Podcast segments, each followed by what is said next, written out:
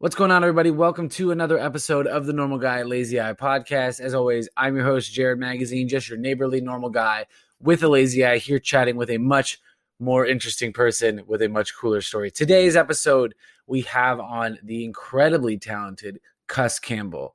Cus Campbell is a trombone artist here in the greater Boston area. I was introduced to him by way of a friend from college, and immediately I was blown away this guy is so talented. And for someone who I I mean, I obviously am not well versed in the trombone community, but I know talent when I see it. And holy cow, he has it. And what I really loved about this interview is you can tell that Cus Campbell is in this for the long run. Yes, he definitely got some uh, virality hits and and some big followings from TikTok and some of the um, the covers that he has done, but he knows that's not the end game. The end game is a beautiful, long, and successful career in the trombone realm, in the jazz industry, etc. So this is an incredible interview because at his age, he's well beyond his years uh, with what he has planned, and I'm super excited to a share his story, but b see where this guy's headed next. So without further ado, please enjoy the incredibly talented Cus Campbell.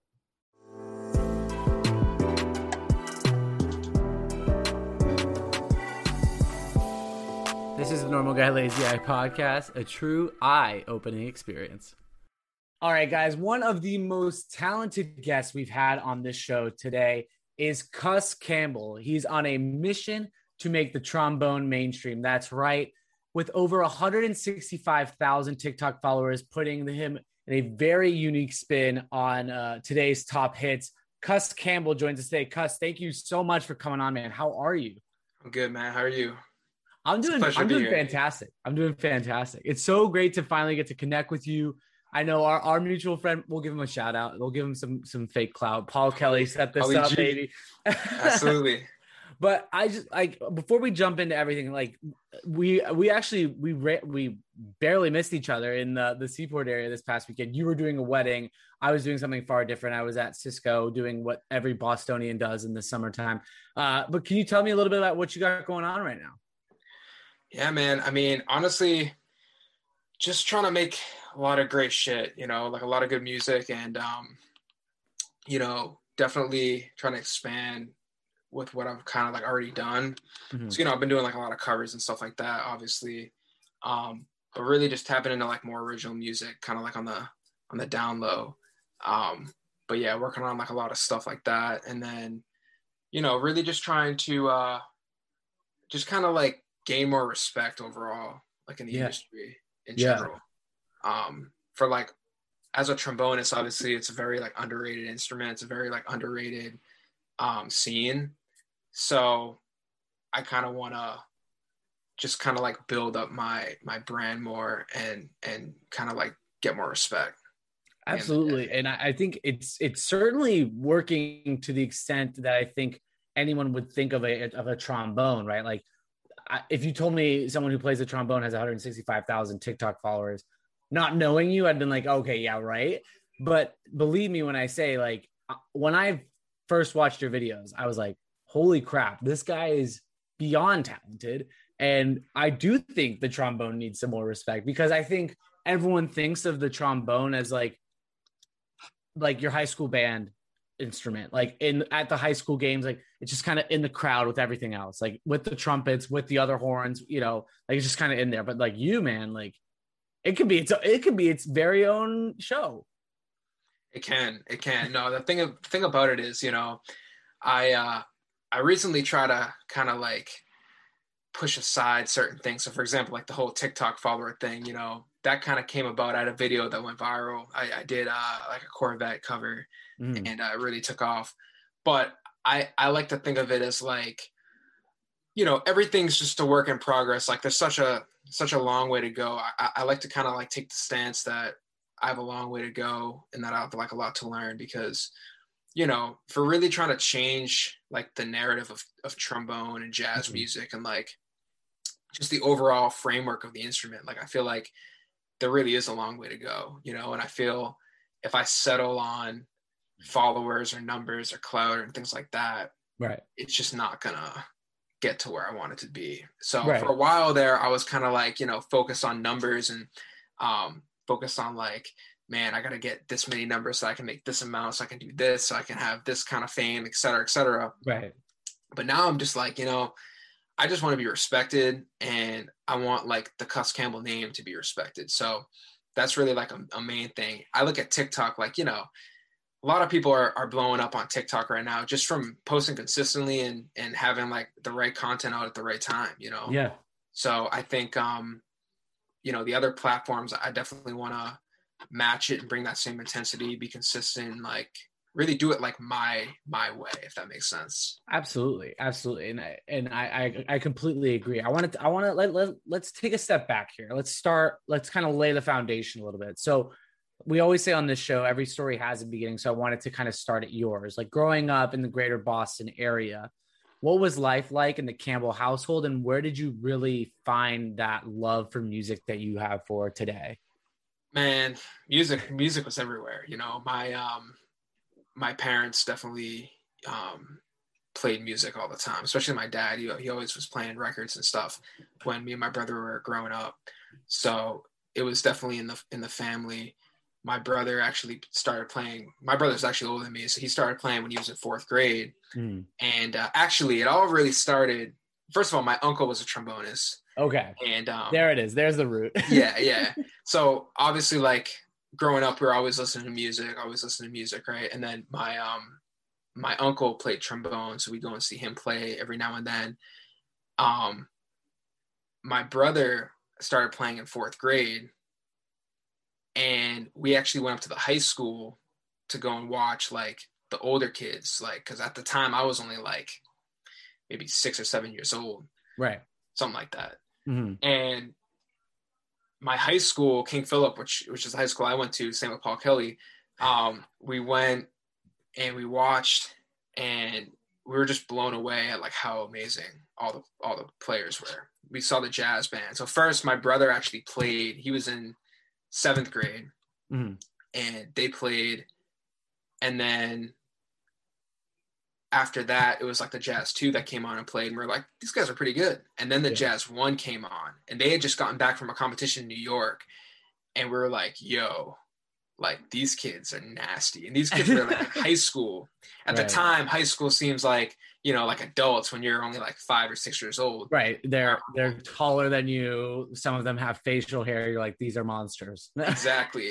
and uh and our our high school was always like really competitive especially in the marching band scene like we've won um countless championships um for marching band uh bands of america etc Mhm. that our marching band was a part of and they've done a lot of great things but the jazz band as well they went to new york and you know essentially ellington festival was put on by like Wynton marsalis and the whole thing so they were doing all that when i was like younger and i was looking up i'm like wow i want to kind of like do something like that you know because basketball's cool and me and my brother both you know grew up in a basketball household as well because my dad played in college Mhm. so we were kind of going that route. And then over time, you know, both getting cut from a couple teams, we started to realize like, look, maybe this music thing will actually take us where we want to go.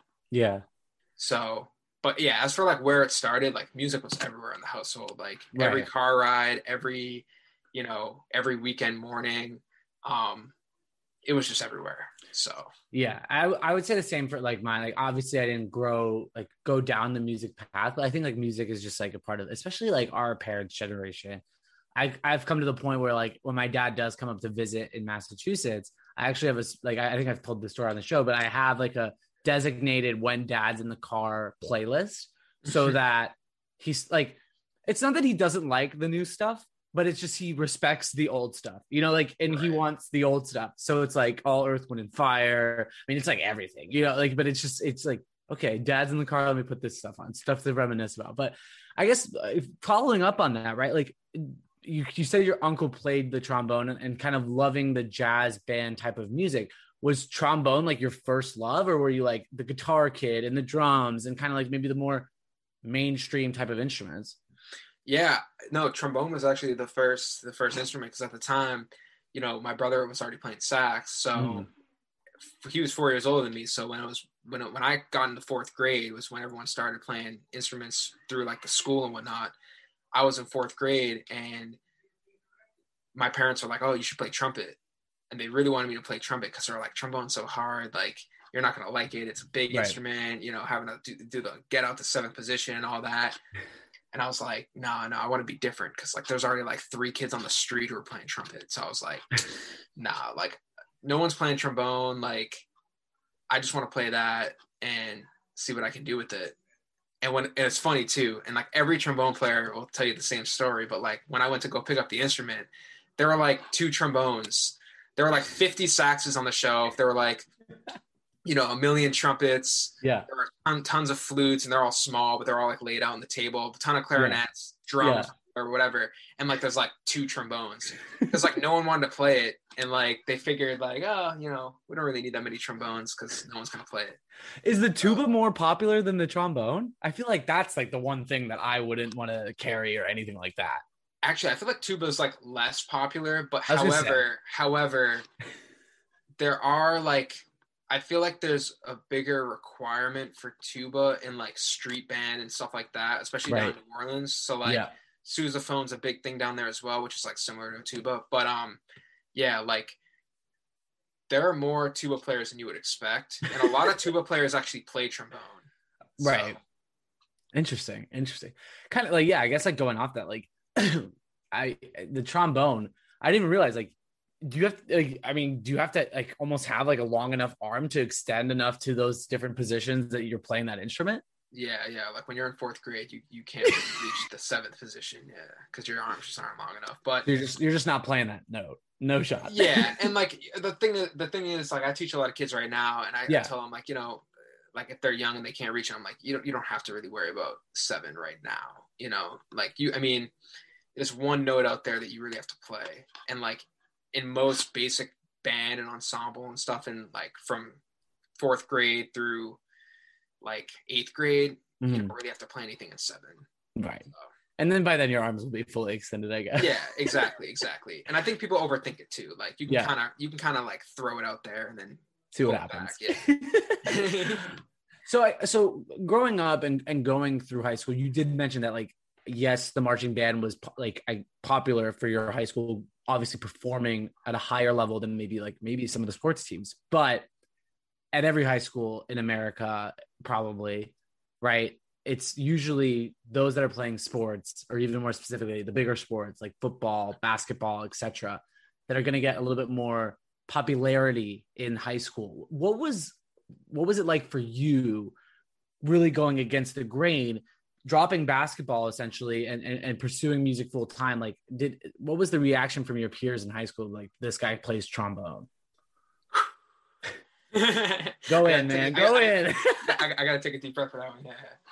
No i mean that's like that's just the story of my life. I mean mm. i feel like in high school when i was a freshman I came in and it was all basketball, basketball, basketball. I got dropped down to the B team eighth grade, and when I played B, you know, I did pretty well. Like our team wasn't very good, but we made it to the playoffs. I think everyone made it to the playoffs, but we made it to the playoffs, and like, you know, I had a couple like twenty point games and stuff, so I was like a really good shooter and whatnot. And then high school came around, and I was pretty much like a shoe in to make the freshman team.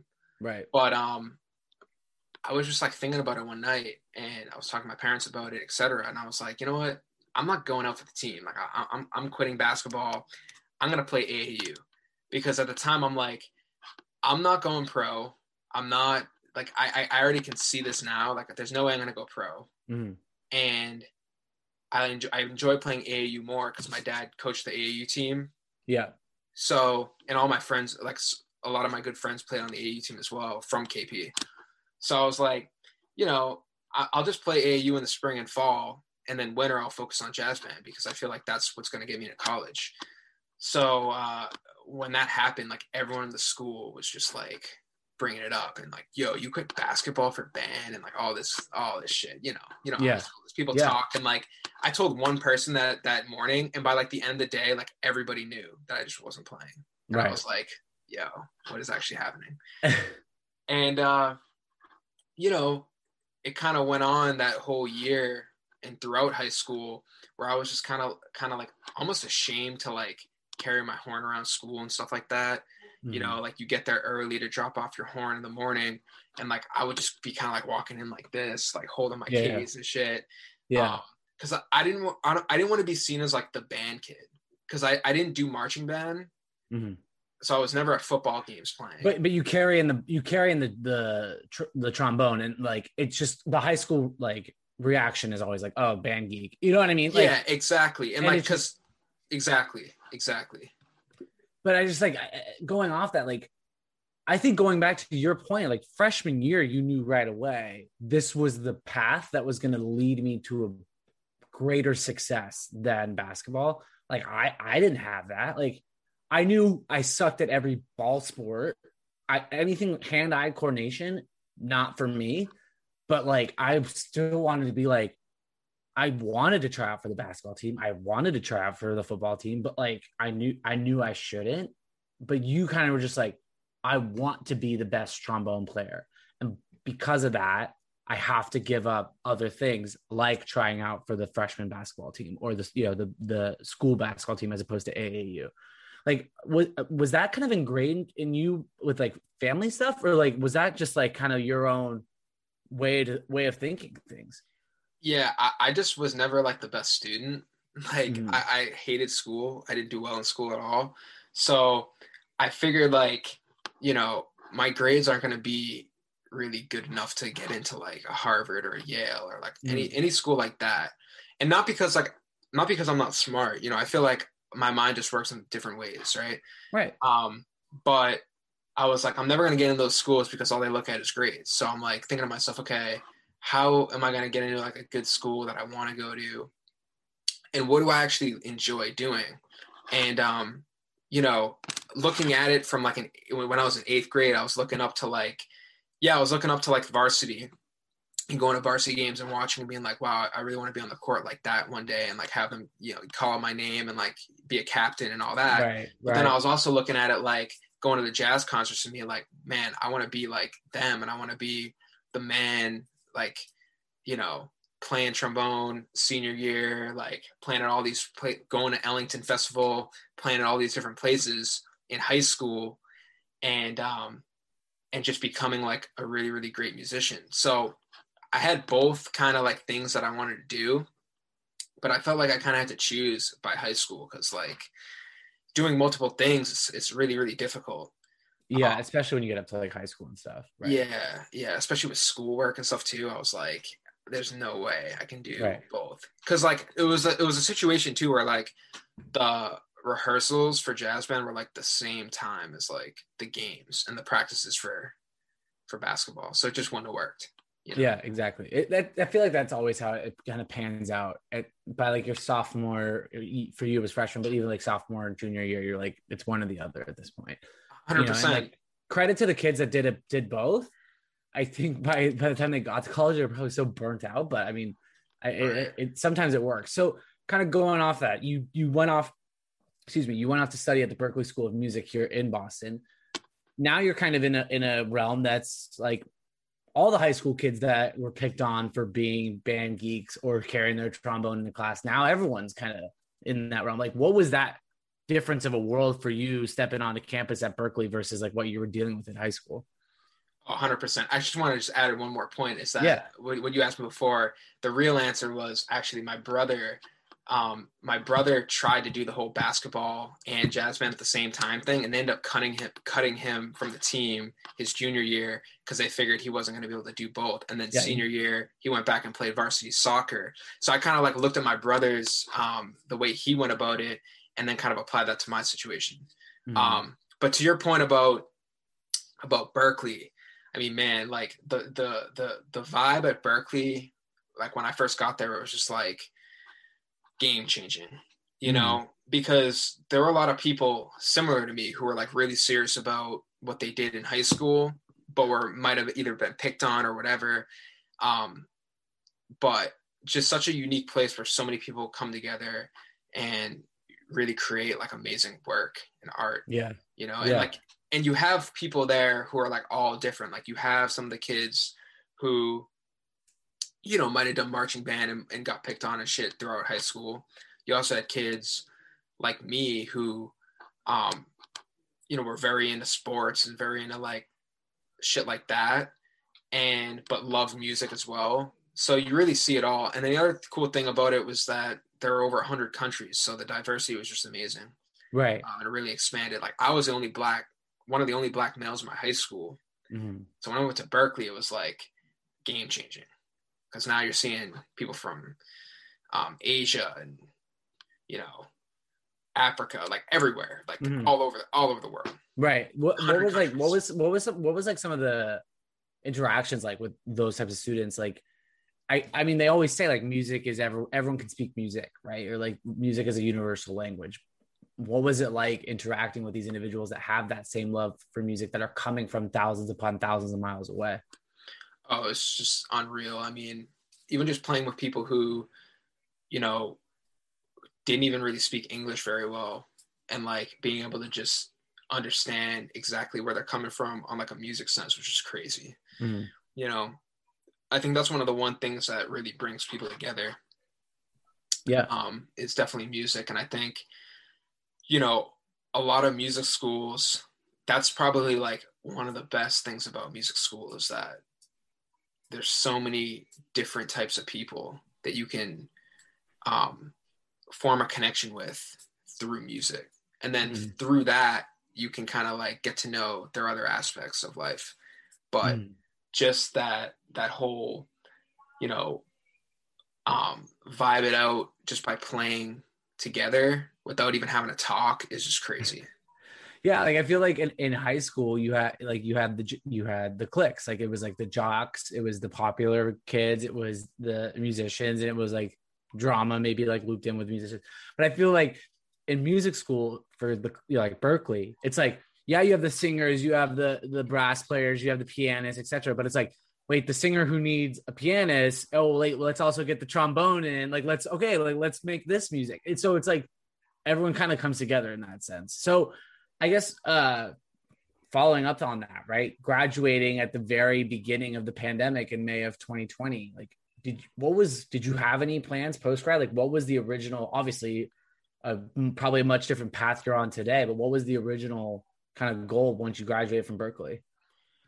oh the original plan was just to really just expand um my my my own brand like Cuss Mhm. Campbell Mhm. and um you know start doing some shows start doing honestly my actually my original original plan was to really be on tour with somebody um and i was kind of like working out some stuff prior to the pandemic and then that hit and then obviously touring stopped you know i was supposed to play a couple of shows of like certain artists who were on tour Mhm. um who were coming through to boston and stuff like that and then it just kind of fell through obviously because every tour got canceled right. so um that was uh that, that was definitely hard but um you know i really try to use the time to or during the pandemic to um you know just keep creating making content um sharpening up like what i do and and just expand in that way Mhm. Yeah. So kind of come come uh, what was it April of 2020? You started posting on on TikTok, and you can be seen doing some of the craziest trombone covers that I've ever seen. Like I didn't know you could play those specific songs on the trombone. Uh, when did you decide to like to actually start putting stuff on TikTok? Like, what was what was kind of the like starting point there? um you know just kind of hearing about the opportunity uh seeing a lot of people kind of doing their thing on there and um you know every new platform at the beginning there's a there's a tremendous upside to Mhm. like being consistent because there's not a lot of people on there but there are a lot of people consuming. So there's not a lot of people creating but there, are a lot of people consuming. So you know if you're if you're a part of that early it's definitely a good thing. Um i just wanted to make sure that like what i was putting out there is a reflection of like who i am. Um but uh but yeah as, as far as like the covers go and whatnot that whole thing has been crazy as well Yeah. you know because um i started i started doing covers back like freshman year of college so i think summer going into my sophomore year Mhm. and um i've been doing that for like three or four years and it's definitely kind of kind of been my my um the way people know me now mm-hmm. as like you know playing up playing over covers and whatnot but i do want to definitely bring back some more roots and kind of like mix it in with what i'm already doing um to kind of like win over more people. Yeah and like i guess going like i think yes you could call them covers right? Like you're the only person i know that can play the box on the trombone or literally like good for you by olivia rodrigo. Didn't know you could play that on the trombone. But i think to your point as uh, yes they are covers of people's original songs you are probably one of if not the only person doing the type of content that you are doing. In a world of like tiktok where it's if you if you catch the bug or if you catch the viral trend no matter who you are and this isn't to knock any creator because like i think there's some some magic to it but like you are putting out probably some of the most organic content that i've seen. So like now you have over a million likes in this kind of the year that you've been doing this. Like what did you expect this type of reaction in this or like were you just kind of doing it to see what would happen? Yeah no honestly i, I didn't expect like it to go like that you know? Mm. um i yeah i definitely didn't expect it to go like that. But at the same time you know i do think that there is um there's something to be said about the way the traffic comes in on TikTok and you know everything's based off the for you page. If you do stuff that's like very very trendy and very very um you know hot at the time yeah it'll pick up in the algorithm um but at the same time you know i see i see like instagram and and um and facebook as like really like a foundation so I've been really trying to work work on those, mm. um, and really just establish more of like a brand because I, I, feel like I'm at a point too where like I, I don't have it all figured out and I'm still trying to learn. I'm like very um open to like trying new things and and expanding. You know what I mean? I think like being one dimensional is like not being open to to, to change. And I feel like we're constantly changing, we're constantly evolving, and the only way to like really become like great is just to be open because yeah. what you're doing now isn't necessarily what you're going to be doing when you're 30 what you're going to be doing when you're 40 or what you're going to be doing when you're 50 you know yeah you probably hope hope it's not right like i don't want to be like i don't want to be in the same exact position that i am today than when i am when i'm 33 34 like right. 10 years from now i have different goals in mind so i i think it goes for musicians for podcasters for whatever you're doing i I completely agree. Going off that, right? Like we talked a little bit about the, the the, I don't want to say struggles, but the differences you had to deal with in high school. Have those people come back and been like, "Oh, shoot, like Cuss Campbell, man. He like, yeah, I knew that kid. Like he was he was so good at trombone. Like, of course he's blowing up." Like have you been like, "Wait a minute." have they have those people come back? Yeah, I mean, I, I don't even necessarily try to like look for, you know, the uh the exact individual yeah, Joe like, Schmo. Yeah, yeah, yeah, yeah. like the naysayers before yeah, and who they are right. now and stuff. I mean, honestly, like at the end of the day, every like I said, like everyone everyone's constantly changing, everyone's evolving. Like maybe that kid was just either insecure in high school or was like not not them their normal their normal self um in high school. And then it took them some time to like get out of that space. And then now they're in a different position. So I feel like you know, it it really uh it really just depends on the um the scenario. But I I definitely got hate in high school, you know. Right. I definitely got hate in high school. Um and I feel like there's still I'm sure there are people who are still rolling their eyes, you know, or or people who are still kind of like underestimating, which is totally fine, you know. Yeah. Cuz I'm not doing it for them. Right. Um so I just feel like it's a uh, it's one of those things. But I'm not really like I, I feel like I used to be in this space where I was like, man, I gotta I gotta do all this so I can prove to, to these people like I'm the man. Like n- now it's just kind of like even if I prove to those people, I feel like it's more about me proving to myself than proving anybody else. You know, because exactly. you could prove everything to all these people, but at the end of the day, they probably won't be at your shows anyways. They're not paying your bills. They don't really care about you. Like it doesn't really matter, you know. I hear you. Yeah, absolutely. Um, and like whether I'm doing something great and they're not, like it doesn't, or whether they're doing something great and I'm not, like it doesn't matter, you know. Mhm. I Mhm. think um, it's just like I just want to prove it to myself and just be the best that I can be, you know. Mhm. Absolutely. So we talked a little bit about the covers that you've done. Obviously, to kind of like stick with what's going on in today's music, you like playing like today's covers. But do you have like a favorite style of music that you want to play on the trombone? Obviously, the, the traditional jazz, but like maybe something that a lot of people aren't playing is hip hop, pop on on the trombone. Yeah, I think one thing that I want to do right now is um, almost like bring jazz back Mm-hmm. and um, the, you know, like I love playing hip hop stuff. I love playing that kind of music. However, it's not super difficult to play, and I think the reason why a lot of young people don't play is because they just didn't either. They they didn't really grow up listening to it. You know, being being African American and like being in that like community. Granted, I, I grew up in the suburbs, but I um, you know, I, I did listen to a lot of hip hop music when I was younger Mhm. um and even like hard funk and stuff like James Brown and shit like that. Yeah. But um, you know, I also did listen to a lot of jazz. Like jazz was the framework, and that's what I started first started playing was classical and jazz, and I was playing over records, transcribing solos and stuff like that. Um, so I'm at a point now where I almost want to like bring the bring the jazz world back, but like in my own kind of way. Yeah. Because I feel like there are a lot of people playing jazz who are in the instrument field and whatnot, but they're not doing it. Um, they're doing it their way, Mhm. which is totally cool. And Yeah. there's a ton of people who are killing it. I just want to do it in my way, um, and have a couple of unique ideas to kind of like do it differently.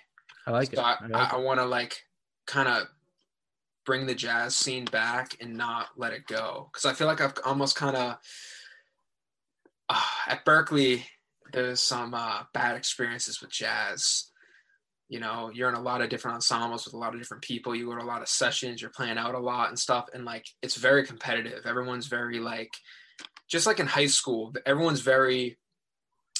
Oh, he plays the same instrument as me, or oh, he plays well or oh he's this or oh he's that and they almost like you know either won't talk to you or won't ha- like gain your respect Right. There's a lot of vibing talking about each other behind each other's back kind of stuff like that because everyone's trying to make it in that jazz world and if you Mm. play the same instrument as somebody forget it Yeah. i've been trying to knock down that barrier by just you know really um trying to show people that like it doesn't matter if you play the same instrument as someone. I I, I have like five to seven trombonists that I'm like really really good friends with that like we've done videos together. We're like constantly like talking to each other, giving each other advice and shit like that. Um, but that's kind of like what I mean by like doing it my way. When I see shit that like everyone else is kind of doing, I'm like, and it's not necessarily what I like. Mhm.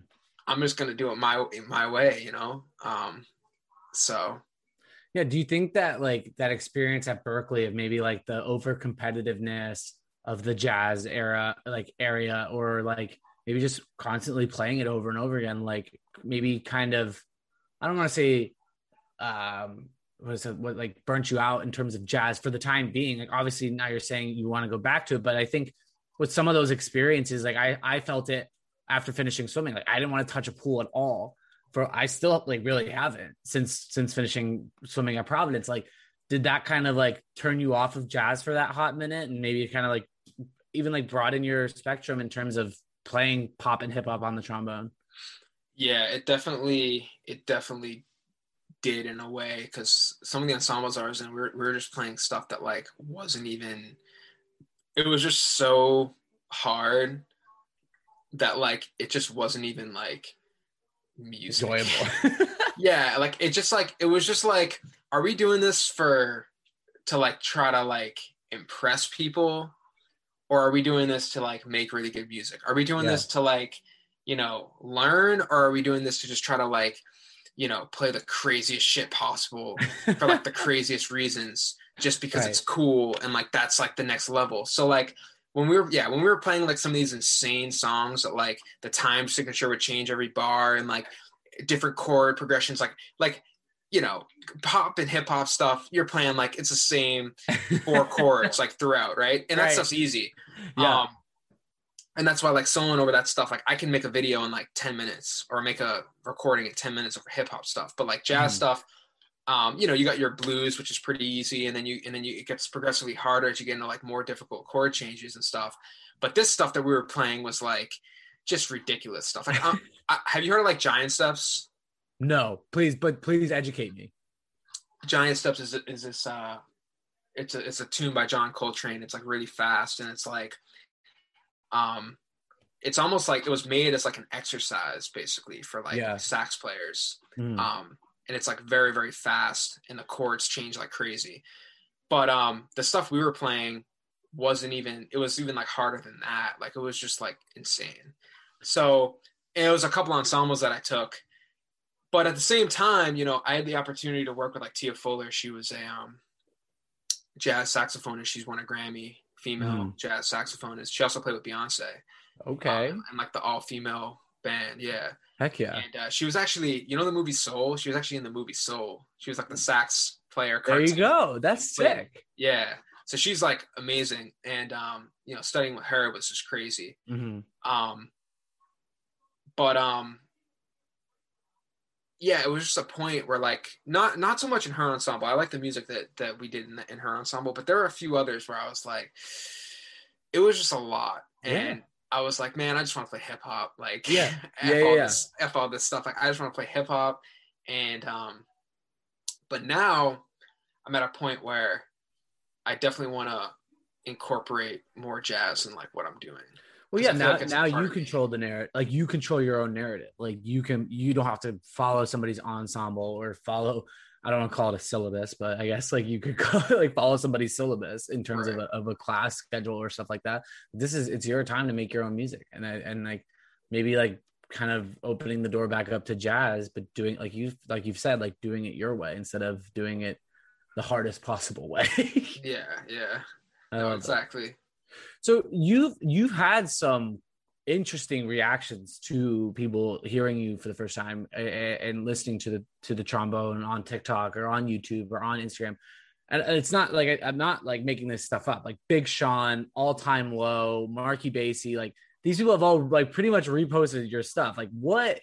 Were you just like sitting on your phone one day and like that notification comes across your screen and you're like, you're joking, right? Like this is I'm I'm being punked.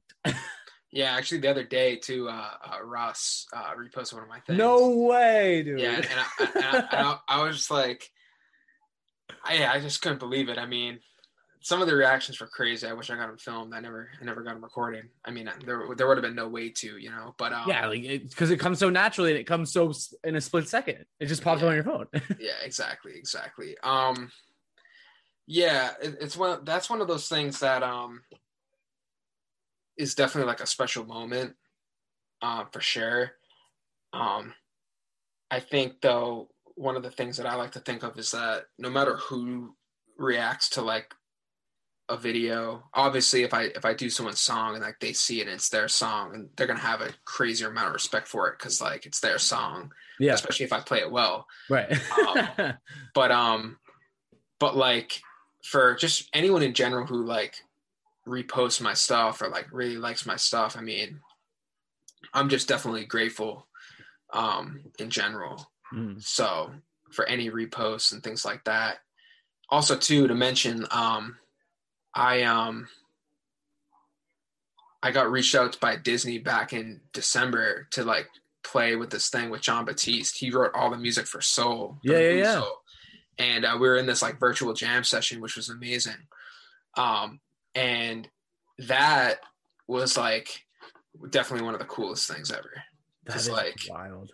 like you know the fact that like i could be in the same video and then like he reached out to me afterwards like that was just like insane. Mhm. And then and then the and then the Snoop Dogg thing too was crazy. That was that was wild. Like you were probably just watching that show, like, or I th- were you even watching it? Like, did you know Okay. they were putting you in there? Or So what happened was I got hit up by Facebook and they'd been seeing my videos on on uh, YouTube and whatnot. yeah, yeah, yeah. and um, they were doing this thing called Peace Out 2020. It was like an event for the end of the year on Facebook, Right. like a live stream. Right. And it was like a pretty big deal, but I didn't really know how big of a deal. So they sent me like a contract and they were like, yeah, we just need your permission to use this video, et cetera, et cetera. yeah. And then next thing you know, I'm like watching it, uh, like when it comes out or whatever. And Snoop Dogg's just like hosting it and he's like picking like the the videos. That is that was wild. and Like I, I. I, I can't even imagine that. Like, It's crazy. And then like, yeah, like like at the beginning too, I'm like, I see like David Dobrik's hosting and like a bunch of other people, and I'm like, wait, Yeah. what? Like, Yeah. I thought this was just like some, you know, little thing that they were putting together. Like, no, this is like real, real stars, mhm. you know, um, sharing content. And I'm like, I can't believe that they picked my stuff. That's crazy. so sick, so sick. So, uh, like, I, I guess like put me in, put me in the dream here for a second. Like, what is the the big dream here for Cuss Campbell moving forward? Maybe, maybe it's not next year. Maybe it's the following. Maybe like the next five years. But like, what is the big dream that you're chasing right now? Um, aside from getting reposted, which isn't even necessarily like a goal of Right. mine, um, I almost just want to like build something really unique.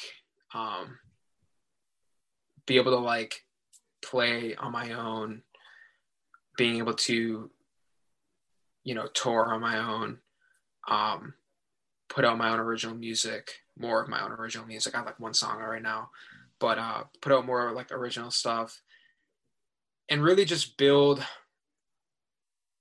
like a community Mhm. for not only just trombonists, but it might it might just be like a lot of trombonists at first, Right, like jazz and stuff like that, right, because those are the people who like best understand. and common interests, and yeah, Yeah, and like and like the um the difficulty of like what I'm doing as a trombonist playing like hard jazz shit, right? right, Um, but after that, you know, I really just want to make my mark and change the game in terms of like jazz music and Mhm. and trombone and give trombone like a name for itself. I love that. I love that. So I guess like what would be the advice for the next Cuss Campbell that's sitting in his his like freshman class deciding if he should go the sports route or the music route? Like what what kind of advice do you have for someone wanting to jump into a career like this? I mean, you can play music forever. You know, sports is limited. Like, Mm-hmm. I I mean, you can you can play music. You, I've seen countless instrumentalists who are playing, touring, or doing shows, eighty plus. Yeah. you know, Slide Hampton, um, or or Cu- Curtis Fuller, who recently passed away, trombonist. Um, I mean, he was playing like I, I don't know how old he was, but he was definitely in his 80s. But like he was playing all the way up, you know, Basically until he passed, right? yeah, Yeah, yeah, more or less. I'm like, you know, and and countless others. Like, it's uh, it's one of those things where you could be sitting in a chair playing forever. Mhm. Like, you know, basketball, any sport like that. If you go pro, even if you go pro, It still has a shelf. life. 40, 40 is pushing it like 30. All right, well, all well, right, basketball- Brady. All right, well, Brady. yeah, yeah, relax, Brady, yeah. relax. Yeah, Brady. Brady's like an exception, yeah. but he plays quarterback. Like Right. if you're if you're a basketball player, Your knees aren't lasting you until you're 40. I don't care if you're LeBron James. Like the av- I think the average career in the NBA is two seasons, three, two or three seasons. Like Yeah, average. Like that's obviously crazy. the superstars they last a decade and a half. Kobe was two, you know, 20 like 20 seasons. Like it's but you're I mean like not Yeah. everyone's gonna be Kobe Bryant. yeah, like 30, 38, 37, 30, like, and then and then that's it. And a lot of these guys now are like getting into other stuff. Like I don't know if you've seen like the um speaking of podcasts, I don't know if you've seen the um the uh, I Am Athlete podcast. No, I haven't yet. Brandon Marshall and Oh, okay. Oh yeah, yeah, yeah, yeah. I, I've seen clips of it. I didn't know that that's what it was called. Okay, yeah, yeah, yeah. And like Yeah. Chad Ochocinco and like Yeah, yeah, yeah, yeah, yeah, yeah. and like all those guys, like they were ex NFL players, but now they're they're doing that because well, Chad you know, Ochocinco's now boxing TikTokers. I mean, like the guy. This is what I'm, this is what I'm saying. This is what I'm saying, you know. But then, but then, you know, trombonists or or instrumentalists, sax players, pianists, whatever, they're still making music and doing what they Yeah. love. Like, Yeah. they're it, like that's prime time. Like when you're in your 40s and 50s and even 60s, 70s, like it's prime time to be making um, music. Kenny Yeah. G's still on tour. I think he's like 75 or something. Kenny like that. G is one of the all-time greats, if not the greatest, that's- right? that's Like the guy's the guy's a legend. That's what So- I'm saying. And like the other thing I wanted to mention too is that um if I was gonna tell somebody younger or anything, I think the biggest mistake I've made is almost thinking that, you know, it's about winning over people right now and being great right now and not looking about longevity is always more valuable than, you know, day to day. Or virality, even right? Like that, 100%. that one viral video. Like you don't want to be a while. Yeah, Exactly. It took you me a don't while. want to be that remembered as like that one viral video. Like, yeah, sure. Like if that's how it starts, sure. But then like you want to make sure that you're gonna stay on top right? This is what I mean. And like the whole TikTok thing and, and, and some of the other stuff kind of got me in the wrong mindset where I was almost trying to like please people for like Mhm. the wrong reasons. Like, okay, how can I be super entertaining to get more views? But like that's not what it's about. You know, I think like how can I like do some crazy shit or like pick up girl or like you know pick up girls or like Yeah, run through run through Target and play and like I could do all that shit tomorrow. But Right. I don't like that's not gonna get me to where I want to be. I think um, you know, longevity instead of like random shit that's gonna Yeah. just kind of like give you a bad image that, or I mean everyone's different. Like it worked for the Jake Paul and his brother, but you Oh, know, if that's if that's the direction you want to go in, then go in it, you know. But I Yeah. think um just thinking about it more and more, that's definitely not something that like I don't want I want people to respect me, not hate me. Mhm, or mhm. even or even like laugh at me. I don't want people Right. to laugh at me. I don't want I just want people to respect what I'm doing. yeah, Um, absolutely. so I think that's kind of where the whole uh, the whole jazz thing com- came into play because I can keep doing hip hop and trying to be entertaining and try to do stupid shit to try to win people over, or I could go the jazz route, be respected by people in the trombone world and the jazz community, and then that'll branch off into like the rest of the, the world over time, you know. Mhm, But that's the thing is like in the jazz world, you don't have to necessarily rush to like make it by like a certain age. Yeah, You know, all these rappers are trying to blow up at like 18 and then they're done by the time they're like my age.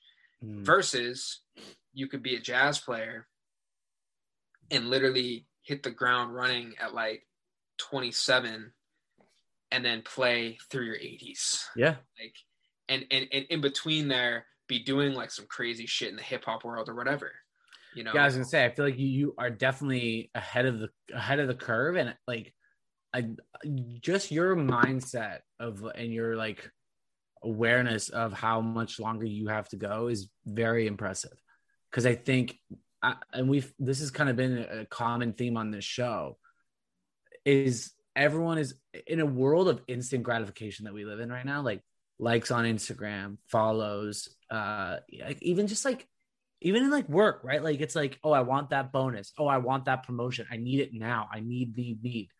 You you are kind of quite the opposite. It's like I'm not worried about that right now. Like yes, you sure you you sure have short term goals. I'm sure you have like short term successes that you're looking to reach.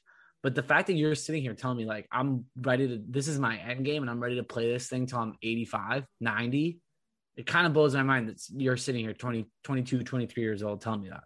It's it's incredible. I mean that didn't happen overnight i i, would definitely Right. I, i've been like the exact opposite of like checking my phone scrolling and refreshing my screen to see how many more likes are coming in you know what i mean and like Mm. thinking that like that's that's what it's all about but you just realize that like like the whole tiktok thing is just showing me that like that's not that's not really it You know, that's not what's gonna change everything. Mhm. I think what's gonna really change things is like actually doing real th- like real things.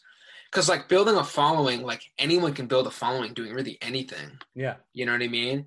And and the other thing too, like getting reposted, similar thing where it's like, you know, I get reposted by these people.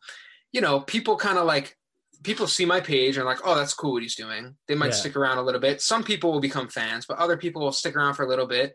And then when they see it's like the same thing over and over again, they're like, all right, well, I don't really care about trombones anymore, so I'm gonna go find something else. Right. And like, right. and then you lose that fan, and then all those followers who fucked with you before Mhm. now are gone and then Yeah. it looks like you have way more followers than you're getting engagement right. and now you don't have as much respect as you would want so i'm i'm seeing it from like okay maybe i need to win over the jazz people Mhm. because the jazz people are my most passionate percentage. They're the people who are going to actually care about what i'm doing. They understand how hard it is to do what i'm doing.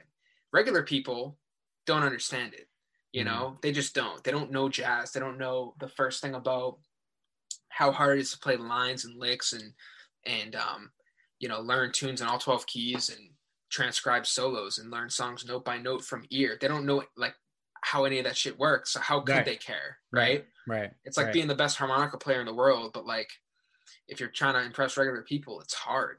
Right. It's like, well, know? yeah, like if I were to go listen to the best harmonica player in the world, how would I know, like, as a as a layperson in music, like, how would I know they're the best? Like, no one exactly. There's no point of reference, right? right. There's nothing. So that's it to. where that's where like it starts with winning over the people who do know, Mhm. right? And then from there expanding and um those people will come through the other stuff like my music, like my Mhm. original music, you know? Mhm. absolutely. and that's that's really like that's really my plan um but none of it happens overnight i think that's the other thing is like everyone wants it overnight like you were saying but in reality nothing great happens overnight if you're getting shit overnight it's probably not what you want right. you know because hear it's it's too good to be true like the real shit the real people who've done like real things and i'm not even talking about like the drakes and the and the people like now i'm talking Mhm. about like albert einstein and fucking you know like Yeah. like like real achievement um people who've like made some crazy achievements nothing happened overnight Totally. you know and, and i'm sure like you've heard the name like miles davis right Yeah. and louis armstrong Yeah. Yeah. Yeah. And Coltrane, probably John Coltrane. Yeah. Yeah. Yeah. This is what I'm saying. Duke Ellington. Yeah. These guys, and then I'm sure you've heard of Bach and you know the white guys that they teach in school. Yeah, I hear you. they they teach the classical guys. They don't teach Yeah. the jazz guys. That that's a conversation for a different day. Yeah. Yeah. Yeah. But, um, we you can do a whole other episode on that. Suburb, yeah, suburban suburban reality and systemic racism. Anyway, um, basically, uh, the you know those names though because why? Because they've really achieved more than just the you know hit. followers and, and and things like that. right. These these these people have put out so much music; it's ridiculous. right. Like albums and albums and albums after album Right. you know, and um, and also pioneered a genre. Exactly. So that's why people have heard of those people. But then if I if I were to list off like a bunch of guys who are big right now in the jazz world, you probably wouldn't even you know you probably wouldn't know them. Uh, so, Hand up. Uh, you're probably right. Yeah. Yeah. yeah. but that's that that's the that's the thing about it. And I'm not saying like, you know, the goal is to be like a legendary icon game changer because it's very hard to do. You know, a lot of stuff that's that is around now has already been done. Yeah, I was gonna say the game has already been kind of changed. Almost. It's yeah, it's it's really Yeah. hard to be like creative in today's day and age when like you can search it on Google and like almost everything is like already been done. Not Right. everything, but like a lot of things. Mhm. Um, so that's really where it's at. I think um, just uh, trying to be respected for doing something great rather than trying to be admired for, you know, gaining followers. People think like, oh, I'm gaining followers, I'm winning. It's like, no, yeah, no. I hear you. Like there, there are plenty of people who are like really substantial who have done a lot of shit who don't have as many followers as like some of these influencers. Mm-hmm. Yeah, absolutely. And like it's just how it is. Yeah. But that doesn't mean the instru- the influencer's doing anything wrong. It just Right. means that like there's different ways that you can gain followers. It doesn't mean that you have that you've built something, Mhm. you know? Absolutely. You're Um, absolutely right. and like on both both ends of the spectrum like there are a lot of fitness people there are a lot of girls with their bodies who are gaining crazy numbers there are a lot of fitness guys who are gaining crazy numbers for doing crazy lifts there are people who just do whatever and get a ton of views because they're doing crazy stuff that people want to watch right but our society's crazy now i think um we've kind of lost touch I I mean, even just like the Floyd Mayweather uh, Logan Paul fight, like it's just like that kind of stuff. That's just like. And by the way, I'm not like shitting on Logan or anything, but no, because he's he's done something and it's clearly worked to what he wanted to build. hundred percent. If anyone can tell me that this has all happened by mistake, it's all planned. It's all like it's everything that man does is so designed. He is smart for what he's trying to accomplish. He's written the book on it. Like 100%. Like, like I and and yeah, it might have been a dumb fight. And maybe, maybe Floyd Mayweather was holding him up while he was knocked out. I cannot confirm nor deny. But it's sold like crazy, man. Holy crap. You know what I mean? Like right. it is what it is. And so no, I, I hundred percent. you made you've you've made it a perfect point. It's like people are gonna do the things or people should do the things that's going to make them more successful in the long run. For Logan Paul, that's everything has to happen right now for that man before he becomes irrelevant. And I don't know when that will be. For a, a jazz musician, a completely different spectrum, it can be I this can go on forever. And I'm and I'm ready to take the long game, I think. So I, I that was that was incredible. I know I know you have to run here shortly. Uh, we do have one last question that I want to ask you, and I'm really excited to hear your answer on this. As we've talked about for the for a long time here, you have so much to give. You still have so much to do. But if you were to write your autobiography today, what would be the title of it and why? Um, hmm. Honestly, I think like it might might even be cliche, but uh, probably something like the art of being different or something like that. And I don't even know if I mean, you know, whether I have my name in there or not or whatever would be uh the uh that'd be kind of like something that would have to be figured out. But I just say that because I feel like that's really just been the story of of really everything that I've been kind of going through.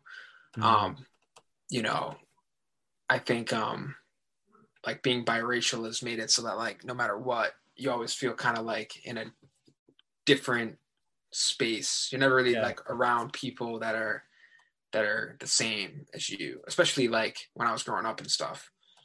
It would either be Mhm. like black people or white people and like me and my brother were mixed, but like we never really saw people that looked like us. If that makes sense. no, totally. Um, but aside from that, you know, just like pick a trombone, once again, an, an instrument that's very different, very Yeah. like under the radar, an instrument that like most people wouldn't pick or wouldn't want to pick. Um, you know, going and doing music in high school, which like everyone was going to school for different things, but Yeah. everyone looked at like my town was like very like a bubble where like if you do anything that's kind of like different, people kind of judge you or like, oh, how are you gonna make money doing that or Yeah, yeah. etc. So um and then even at Berklee, I felt like I was a little different just in that like the the stuff that I wanted to do with it was just different than like the standard um you know singer songwriter or um you know horn player that wanted to play just jazz right Mhm. there were a lot of people that so that's why i like gravitated more towards a lot of people who are like more open-minded Right. um to like trying different things and, and expanding um even though i did mention i want to go back to jazz but i don't want to I don't, that doesn't mean i'm going to leave out the hip-hop stuff it just means that like i'm going to incorporate jazz and hip-hop in like a cool way Right. um because i do think that people have respected that's the weird thing about it is that like when i play I'll put up a jazz transcription video and people will like regular people will like think it's cool. They'll like the different style of music. Yeah. You know what I mean? It's just music. Like just because it's a different style doesn't mean that like people don't can't vibe with it, you know? Right. right. So- and I think like uh, like content creation is a lot about like yes, you want to catch some viral stuff, but when you, if you're doing something that no one else is, and you're putting it out there in places where people can, are consuming it for the first time, it, it, it kind of drags them in because it's like it's something I didn't know, it's something I had never heard of, it's something I'd never learned about. So yeah, I I completely agree with you there. Hundred percent, and, um, you know, a lot of people don't even realize that like the stuff that they like now, the pop, the hip hop, and stuff came from jazz. Right. yeah. and, exactly. and then and then you got a lot of people who like when they're studying, they're listening to what like lo-fi stuff or like right. chill shit or jazz in general. Like a lot of people Right. listen to jazz in their free time. So it's like it's all connected. And I think Yeah. people don't even realize that. People in the jazz world don't realize that. People in the hip hop world don't realize that. They're all connected. They're all intertwined. And um I'm just gonna try to bring them together. Like that was kind of like my plan at the beginning of like the you know, jazz over hip hop movement that I kind of like started four years ago. And um now I'm at the point where I, I want to just like really just bring the two together. Um, so just a lot more content and and a lot more music. I love it, dude. This has been an absolute blast. I hope you had just as much fun as I did. Mark, uh, Cuss, thank you so much for coming on the show and, and sharing your story. I'm excited for everyone to hear it. And um, I mean, if you're not following this man yet, you have to go check him out. And I'll be sure to link you and all the all your stuff in the description of this week's episode. But thank you, man, so much. I really appreciate it. Yeah, I just want to say, man, thank you for having me. You know, really like I definitely had a lot of fun with this for sure, and hopefully, uh, hopefully, for anyone who watched the entire video, hopefully this helped you out a little bit. You know, There we go. There we go. Maybe we'll have to hit up Seaport soon. Yeah. absolutely. all right, brother. I'll talk to you soon. All right. Yes, sir. So a major shout out to Cuss Campbell for coming on this week's show. Like I said at the end of the interview, please go check out this guy. He is extremely talented, and I don't care if you've never heard a trombone in your life, you're gonna enjoy this guy's content. Uh, links to all things Cuss Campbell will be found in the description of this week's podcast, so be sure to go check him out. As always, I cannot thank you guys enough. Um, I cannot believe a that we're 46 episodes into this crazy ride but B, that you guys keep coming back to listen to these awesome interviews. So, a big shout out to you guys. If you enjoy uh, the interview from today, be sure to go check us out on Instagram at Normal Guy Lazy Eye so you can see some clips uh, from my favorite parts of the interview and some awesome clips from other episodes that we've done in the past. Um, we will be back with another incredible interview next week. So, I will see you guys all next Wednesday.